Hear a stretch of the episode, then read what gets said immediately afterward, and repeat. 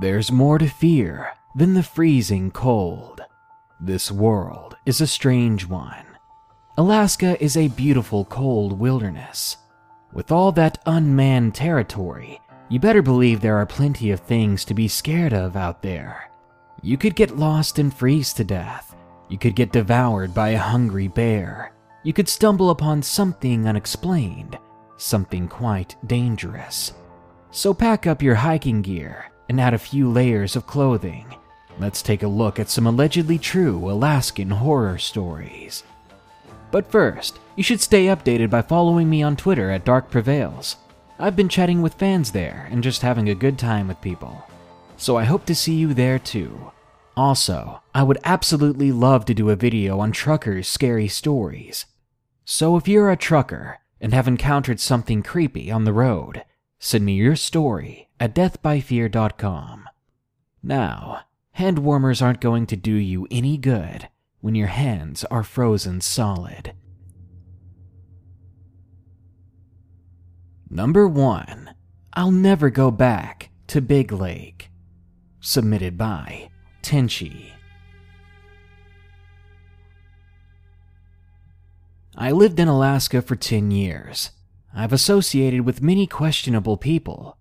During my time in Alaska, I was homeless on three separate occasions. The second time was after three years of living there. I found myself needing to rely on my peer group of friends at the time. More or less, I was couch surfing and helping them with their bills. I wasn't poor, just temporarily destitute. It was at the tail end of July when most of us found ourselves with a three day weekend and a favorable weather forecast. Nine of us decided it would be a good chance to get out of Anchorage, get as far away from civilization as our cars would take us, and just be reckless as hell in the woods. So the night before we left, two friends and I let's call them Jake and Todd, went to CARR's, the local Safeway owned supermarket chain, and stocked up on roughly $150 worth of camping food and canned or bottled drinks. Friday morning, 8 a.m. sharp, Jake, Todd, and myself piled into Jake's SUV. Then we went to his dad's house to grab a few extra things. I asked Jake what we were picking up there, and if the group would be meeting us at his dad's house. He told me it's something fun for Saturday, and we'll be meeting them in Wasilla. When we got to his house, Todd and I stepped out of the car to have a smoke, while Jake ran inside looking giddy as a child on Christmas.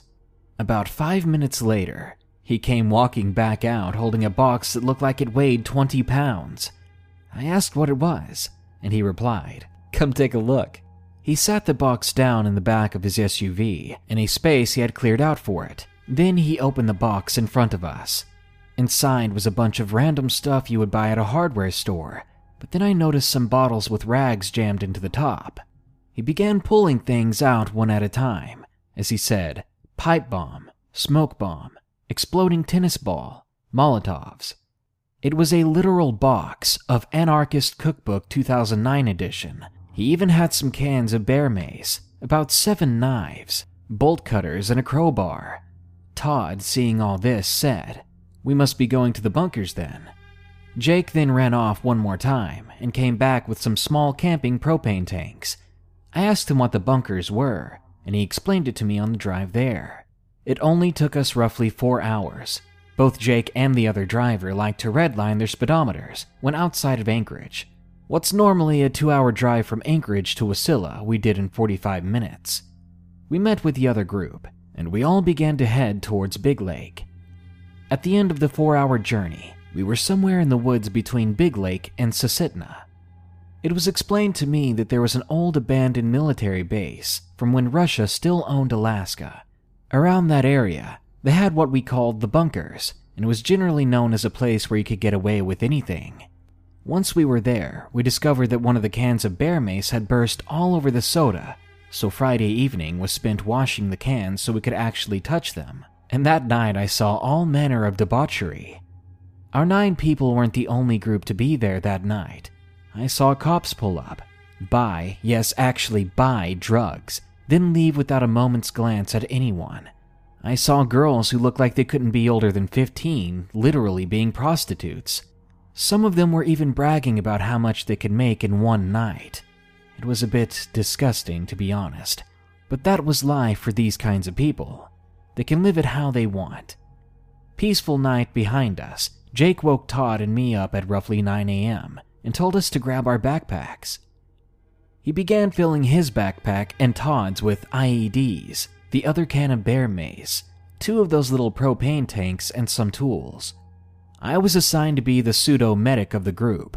My backpack was packed with food and water, first aid and a maglite, and a pair of cheap hand axes, and I knew most of it wouldn't even last the trip. Once we were ready, we began walking away from our campsite. About an hour later, we arrived at a partially covered over chain link fence and some signs that were, of course, in Russian. Another couple of minutes later, we arrived at the bunkers, and it appeared just as it was described to me concrete buildings slowly being reclaimed by nature. What few paved paths were left were broken and partially buried. Yep, derelict and dilapidated. Jake led us through some of the buildings. We stopped a few times and tested out his explosives. One of his pipe bombs even managed to blow an inch thick steel door open off of its hinges. I got bored of watching things explode when Jake threw one of the small propane tanks into a bonfire he lit in the corner. He was trying to demolish a half broken building. He managed to light the concrete on fire, but still it was getting repetitive so I just told them I was going to walk around. Eventually, I came to a set of stairs that led to a lower level of one of the bunkers. I called my fellow adventurers over and pulled out my maglite. Todd followed me down, but Jake said he would in a moment, and sure enough, he came back with a makeshift torch, because fire, I guess. He was a pyromaniac. We explored the basement level for a while before we suddenly hit this rancid smell. It began to permeate towards us. If you've ever been to a landfill, it smelled just as sour and gross as that. Todd and Jake couldn't take it, so they noped out. But I've worked in janitorial, so I was used to the smells a human body could produce. I kept exploring and pushing further. I went around rooms with overturned steel bed frames I saw the expected Satanist and anarchist graffiti, along with whatever bits weren't taken when Russia left, except for one room. A room towards the back had the worst of the rotting smell coming from it, and when I looked in, I saw a plastic folding table, the top of which was covered with all manner of grime and filth. I was not about to go in and inspect it more, but still, it was odd that it was standing up Peering around the room, I saw the floor was randomly littered with decaying masses of flesh. There was blood and decay everywhere. There were deer carcasses and fish corpses, parts of a moose, as if someone pulled a moose in here and blew it up. Then there were several dead cats. It was very gruesome and disgusting. I was primed to move on to the next room when I heard a muffled boom. Dirt fell from the ceiling, and then I heard a deep, guttural growl. I ran like hell out of there, and once I was back to the top level, I began calling for my friends. I told them we needed to go, but Jake didn't want to leave yet. He still had two more pieces of ordnance to blow up. But he changed his mind when we heard a loud roar coming from the direction I just came from. What is that? I heard Jake ask, I pulled out the pack of smoked sausages and Jake pulled out the bear mace, and we began to head back to camp. We had chills going down our spines as we darted our eyes in every direction. We knew we were being followed. We were almost back to the chain link fence when a huge brown bear rounded a corner 50 feet from us, and he stared us straight down. Its lips curled back and its mouth opened wide, and it roared at us. The massive thing bounded towards us at a speed we couldn't outrun. So we did what we had to do to survive. I tore open the pack of sausages and hucked it in its direction. Then I sprinted out of there. The other two were already 10 feet ahead of me. Going in a dead sprint for so long like that, it was extremely exhausting, but eventually we slowed down and checked our rear to see that it wasn't chasing us anymore.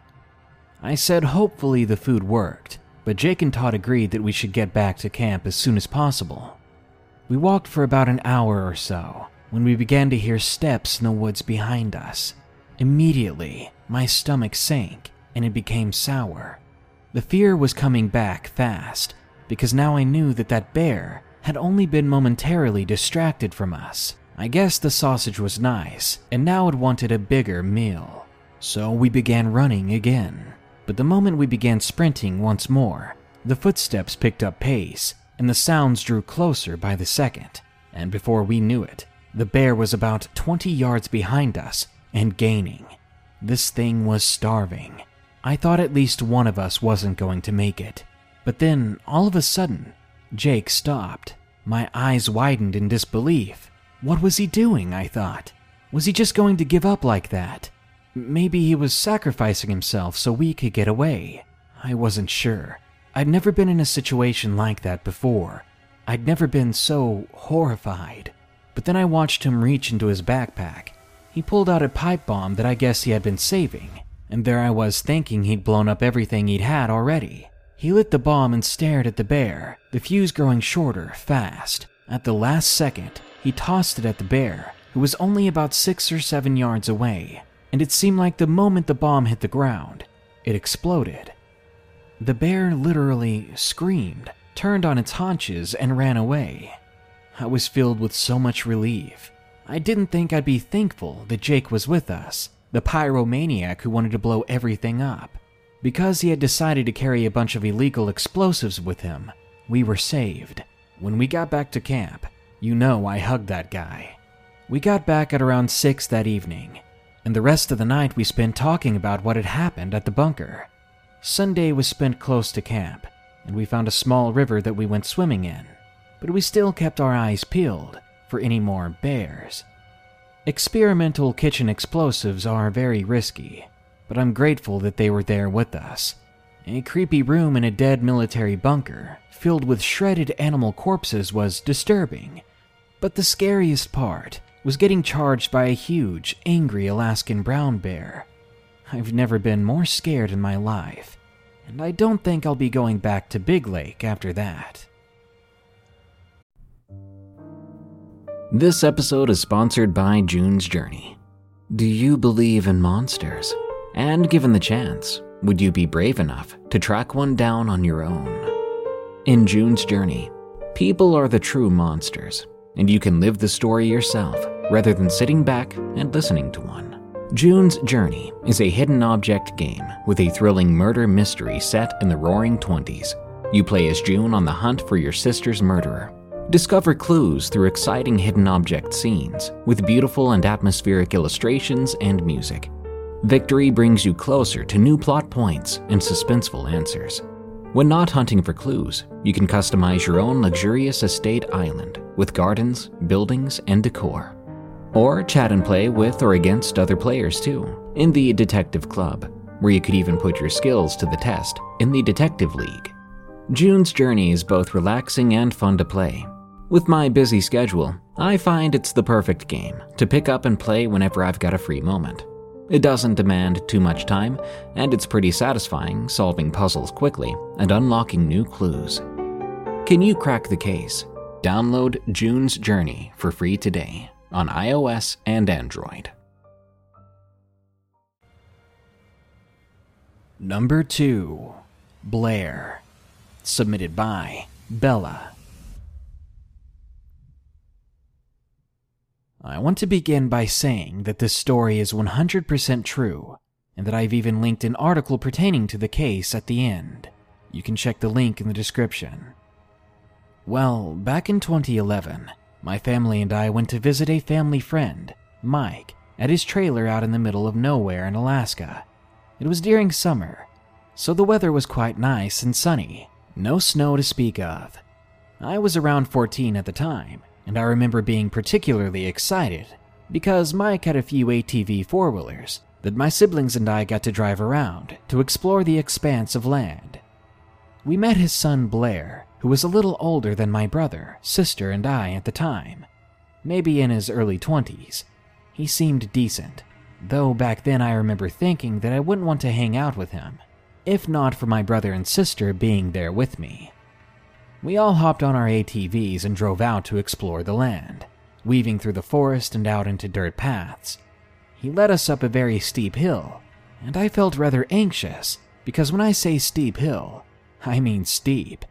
I honestly thought my ATV was going to flip over at any second, but we made it to the base of the hill, and I remember heaving a sigh of relief. Blair took us to a small ice cream shop nearby, and he bought us all milkshakes. After this, I began to relax around him. After the milkshakes, we met his friend at a basketball court. His name was Trevor, a skinny, tattooed, shirtless man, a drug dealer by the looks of it.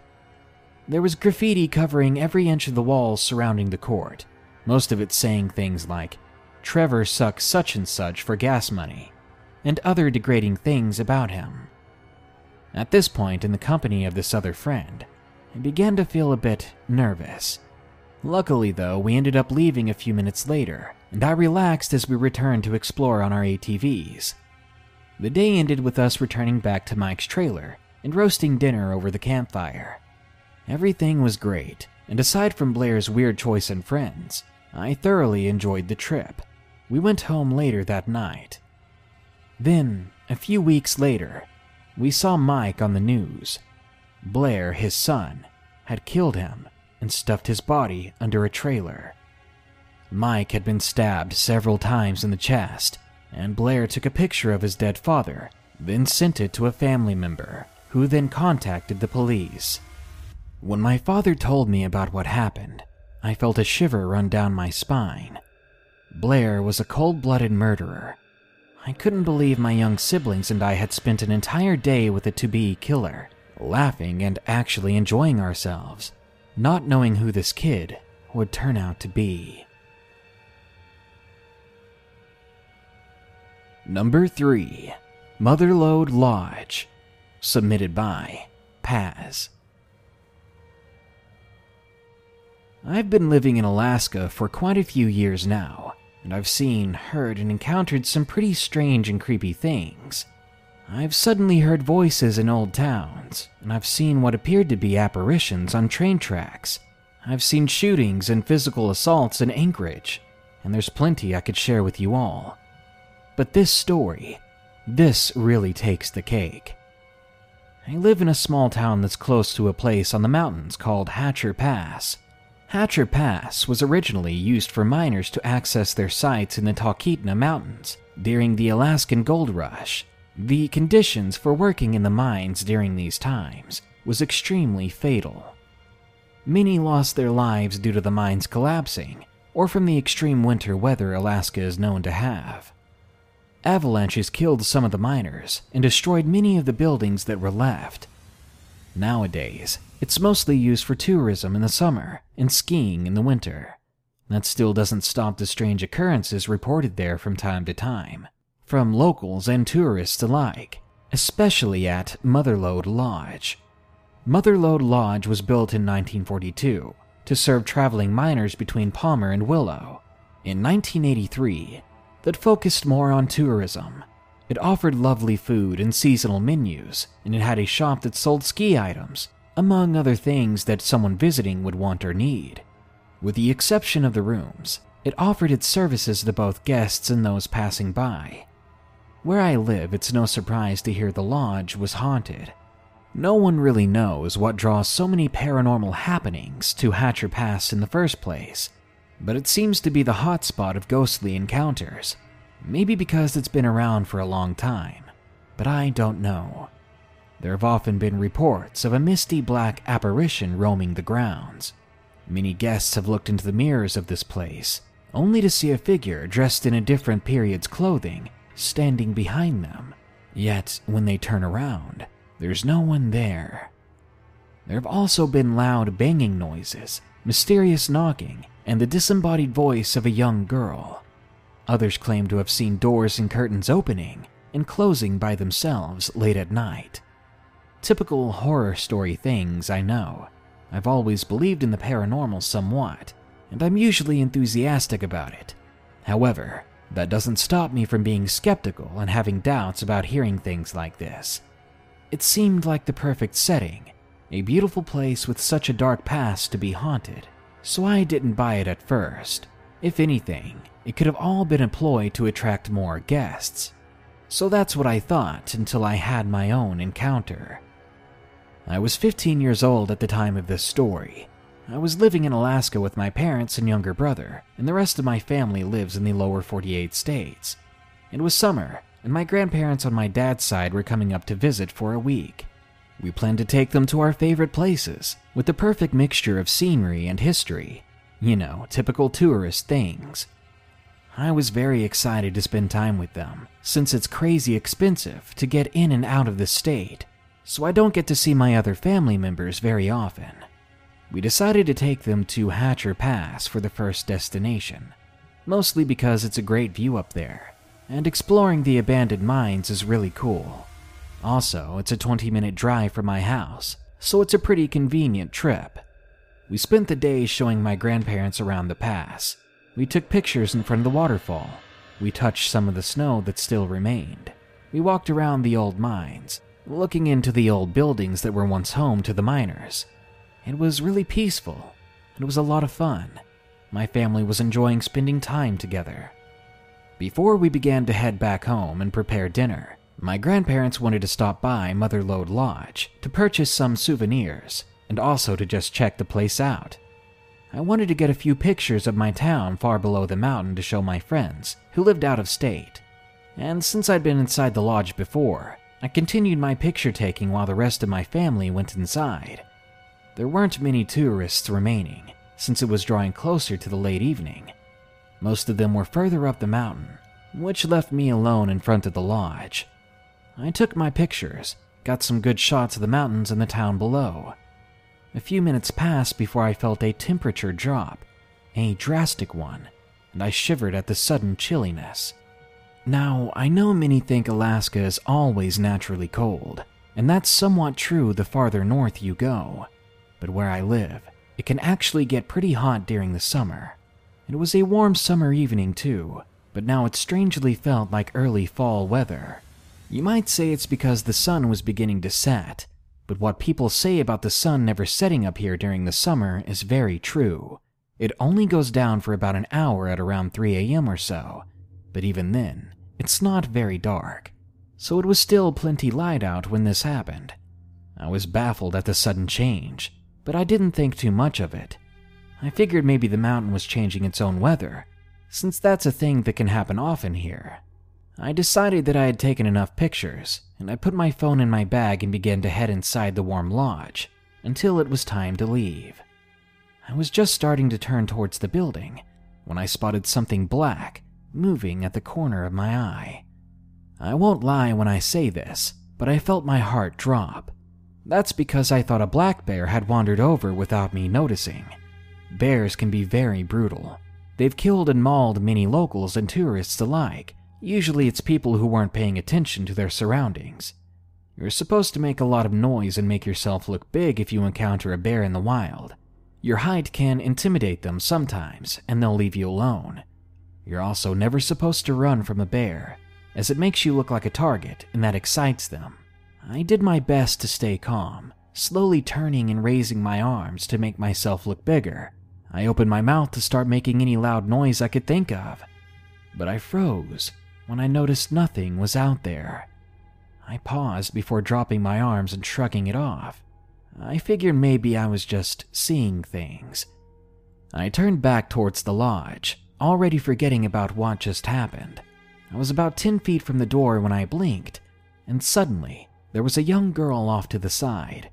She looked around the age of eight. Her clothes were odd. They seemed out of place, not Renaissance old, but more like a dress young girls would wear during the early 1900s. Her blonde hair was in pigtails, and I remember her blue eyes were strikingly similar to ice. She was maybe five feet from the porch of the lodge, and she was staring quietly right at me. I jumped, visibly startled, because I was certain that she wasn't there before. I looked at her. I couldn't stop this feeling of dread forming in my stomach. Usually, when I hear horror stories and the author explains they got a sudden, unexplainable feeling of pure terror, I would just scoff, because it just sounds so cheesy and convenient. But in that moment, I understood exactly what they were talking about. I don't know what it was, But looking at this girl's icy glare, something screamed to me to just start running. Nothing about her was really intimidating besides her stare, but I felt so scared in her presence. We stood in silence, looking at one another. I was trying to calm myself down. I tried to come up with a logical explanation as to how I didn't notice her before, but she just kept staring at me. After what seemed like an eternity, but it was probably just a minute or so, I found the courage to ask her if she was lost and looking for her parents. She was quiet before looking down and had a hint of a sad expression on her face. When she answered me, her voice sounded so distant, as if she was speaking across a body of water, yet it sounded so close at the same time. Rocks and snow took Daddy away, and that made Mommy lose it. As soon as she said that, it was then that I decided to trust my gut and book it. I raced towards the door to the lodge, not once looking back. Once I got there, I threw the door open and slammed it behind me, which gained me a few weird looks from the staff. They saw me panting and shaking and on the verge of tears. I couldn't have been around that girl for more than five minutes, but just being around her was so terrifying and incredibly depressing at the same time.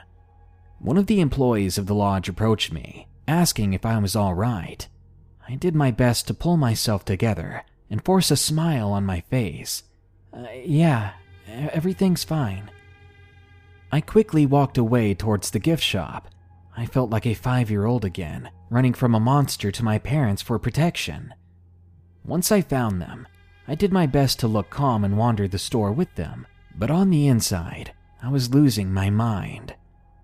I was remembering all the reports of supposed hauntings surrounding this lodge, and I was beginning to believe every one of them. I was starting to feel unsafe being there, so I stood close to my grandmother, who was looking at purses. Once we finally left and began to drive down the mountain towards the town, I kept my eyes peeled for what could be the little girl I encountered earlier, but she was nowhere to be found. I never told my family what I saw that day, as I didn't want to ruin my grandparents' excitement about being in Alaska with us. Plus, Hatcher Pass is one of my family's favorite places to go. I'm still terrified about going back there, now that I know its dark past is very real, and it's very much alive in a way. I push myself to get through it whenever we go back. Well, on April 2015, Motherlode Lodge burned down under suspicious circumstances the state is still trying to figure out how the fire even started. What's really strange for me about it, though, is that they let it burn down. They said that there was nothing they could do. There wasn't a fire service close by, and no water resources on that part of the mountain. But I can't help but wonder if there's more to it than that, as silly as it may seem.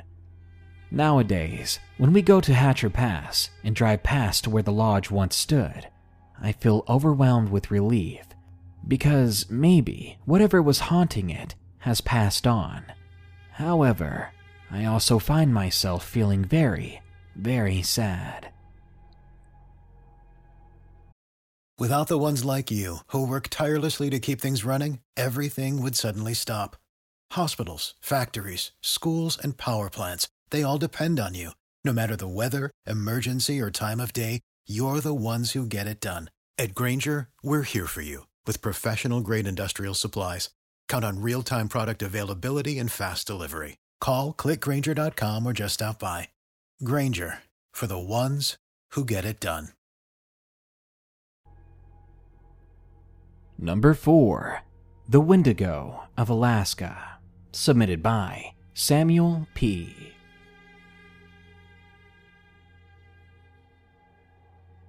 It was late winter in 2016 me and my friends, Dave, Sophia, Timothy, and Jess, were going up to stay in a cabin I had rented. What was supposed to be a fun month of skiing, hiking, and hot cocoa quickly descended into a living nightmare within a matter of days. When we first arrived, it seemed pretty nice. The cabin had four bedrooms, a living room, a gaming room, and two bathrooms. It seemed like the perfect getaway destination for five 19 year olds just looking for a home away from home. Sophia even brought her two dogs, who would protect her with their lives. Tim brought his PS4 to hook up to the one TV in the house. I, of course, brought some basic survival equipment, just in case, because I believe some very strange things go down in the woods. I just wanted to be prepared. It was pretty late when we showed up at the cabin, so we went inside and we had decided to unpack everything the next day. When midnight rolled around, Tim and Dave were the only ones still awake when they began hearing strange noises outside the cabin. They said that it sounded like two people fighting, but they didn't hear any voices. Dave grabbed his pistol and looked out the window, and what he saw made him freeze in his tracks. I saw this firsthand because I woke up the moment he looked out the window and looked like he had witnessed a murder. He was just frozen, and for a long moment, he didn't even breathe. When he came to and tried to explain what he saw to us, we told him that it was just a bad dream. Two days later was our hiking trip. Sophia brought her dogs with her, but we told her not to as they could run off, yet she wouldn't listen. We packed a huge bag full of supplies.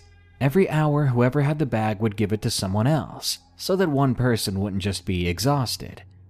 About an hour or two into our hike, Sophia's dogs began barking at what seemed to be nothing. Sophia managed to calm one of the dogs down, but the other one was barking incessantly. Before she could make it relax, it had bolted off into the woods. Sophia ran right after it. Being the friends that we were, we weren't going to leave her behind, hoping that she would just find her way, so we ran after her too. We were running for several minutes before we found Sophia, staring into the woods, frightened. Her dog was whimpering, looking at what she was looking towards. It took a minute before I finally saw it.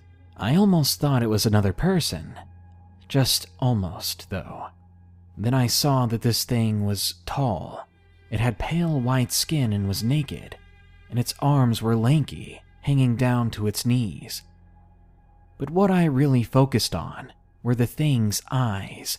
They were glossy and dim, but somehow stood out the most. Perhaps it was how intimidating they were to behold. Before we had time to react, this creature lunged at Sophia, pushing her to the ground. Tim, of all people, literally fainted and fell into the snow. Jess ran over trying to wake him up, but it wasn't working. Then, in all the commotion, there was a very loud bang, and everyone paused.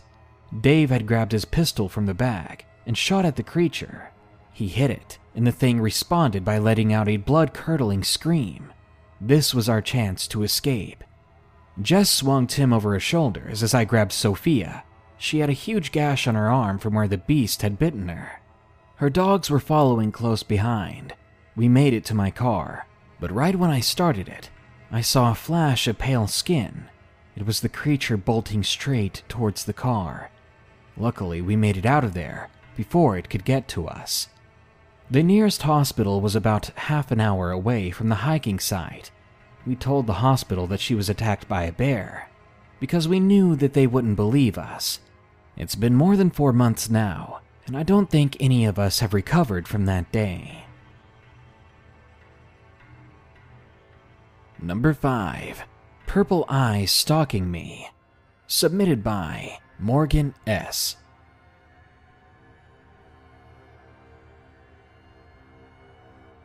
Something strange happened one night when I snuck out through my window to go driving with some friends. You see, I live on a rural island in Alaska. It's small. The island is only about 25 miles wide. So, what I like to do for fun with friends was drive around it, late at night, of course, to get more thrills and chills. My friend Damien was the one driving. My little group decided it'd be a great idea to drive way up into the mountains we began driving at around 11:30 that night, and we made it to the top of the mountain around 12:15. My friend Kane decided it was a good idea to ride in the back of the truck so he could look at the stars while we drove. He of course got cold, so we stopped and pulled over. This was a dirt road with forest all around us. Kane was climbing back into the truck, almost freezing to death, when I saw something in the truck's headlights it was peeking out behind a thick spruce tree, and it was very, very tall. Too tall. with deep purple eyes. Its mouth was filled to the brim with teeth, and its entire body was snow white. The moment I caught sight of it, the hair on my arm stood on end, and my instincts told me to scream.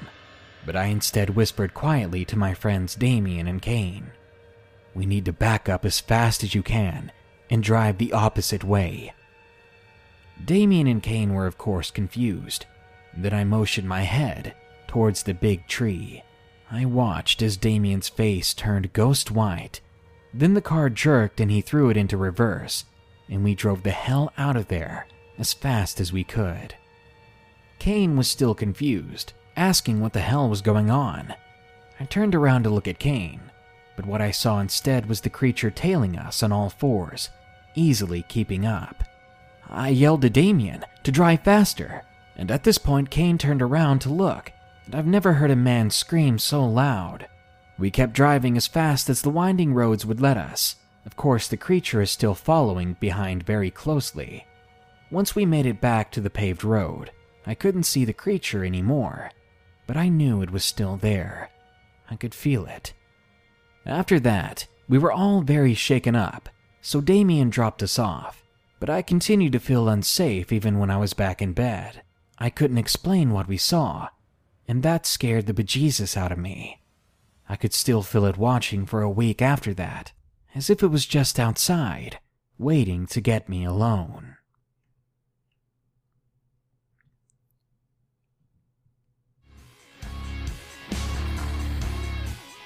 I have cousins from Alaska. They were raised there. They didn't have much to say about it other than it was cold and quiet. Perhaps they were lucky. Maybe they stayed out of the woods. Maybe they didn't carry snacks when there were hungry bears nearby. Maybe they always knew where they were going and didn't die alone in the woods. Or perhaps they did experience something. Something that was too terrifying to ever talk about again. Good night. Be sure to like, share, comment, and subscribe if you enjoyed the video. And don't forget to send us your trucker scary story soon at deathbyfear.com. Also, a huge thanks goes out to my newest patron. They are Colby Wilson. Again, thank you so much for your help. I hope you enjoy those 44 bonus episodes.